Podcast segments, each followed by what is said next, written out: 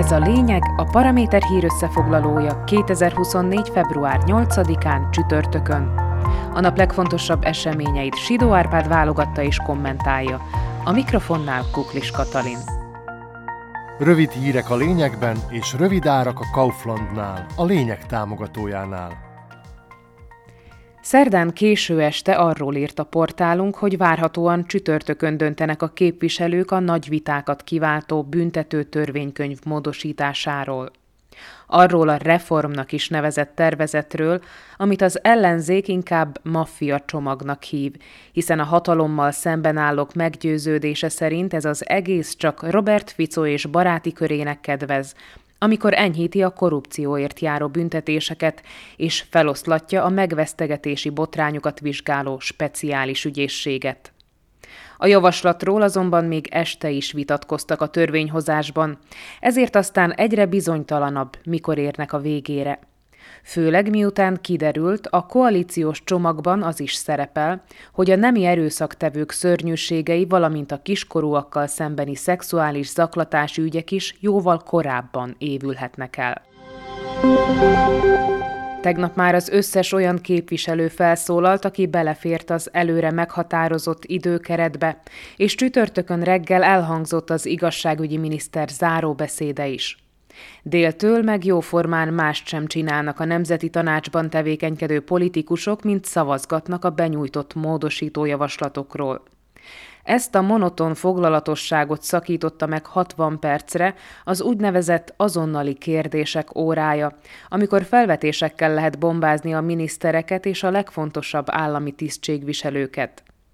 Így aztán a főügyész is sorra került, hogy legyen olyan szíves, mondja el, miért lapít ennek a botrányszagú reformcsomagnak a parlamenti megvitatásakor. Márosz Zsilinka természetesen mereven tagadta, hogy csendben maradt volna a törvénykönyv módosítása során, hiszen roppant karakánul még tollat is ragadott, hogy egy levelet firkancson, és a lekörmölt észrevételeit el is juttatta a törvényhozás elnökéhez. Szinte felmerül a kérdés, mi mást is tehetett volna a főügyész ebben a rendkívül fontos témakörben, de aztán eszünkbe juthat az, hogy másfél évvel ezelőtt egy ehhez képest jelentéktelen üggyel összefüggésben mekkora ribilliót csapott, amikor átvéve az orosz propagandát a Facebookon is osztotta az eszet egy katonai temetővel kapcsolatos álhír miatt. Ezért hát emiatt sem lehettek illúzióink, hogy az elvileg a jogellenes cselekmények megelőzésében érdekelt első számú ügyész esetleg a sarkára áll, és kikéri a maga meg az ország törvénytisztelő állampolgárai nevében, hogy a kormány élőadásban erőszakolja meg a paragrafusokat.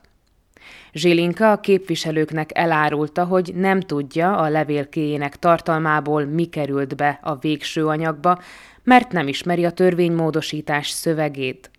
Ő aztán tökös legény, nem hallgat, de ahogy azt megjegyezte, nem akar részt venni a marketing tevékenységben, és elhatárolódott attól, hogy a főügyészséget bevonják a politikai csatározásokba.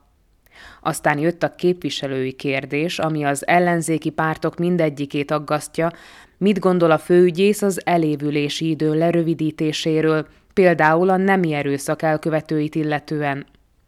Zsilinka erre olyan közönnyel válaszolt, mintha nem is értené a helyzet komolyságát. Azt találta ugyanis mondani, hogy ennek a módosítása is a tervezet beterjesztőjének elképzelését tükrözi, ami meg hát legitim joga, azaz nem a főügyész hatásköre.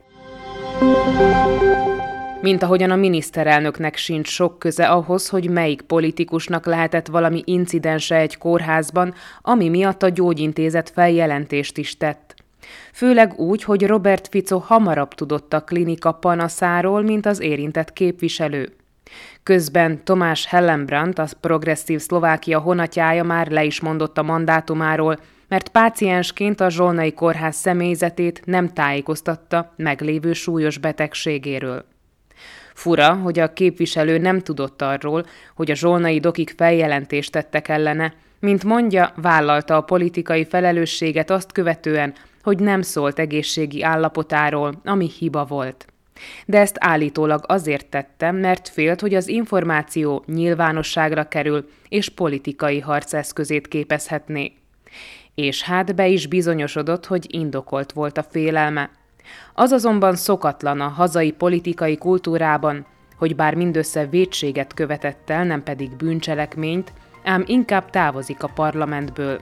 Andrej Dankónak, a parlament es en es-es alelnökének lenne mit tanulnia a progresszívak hozzáállásából.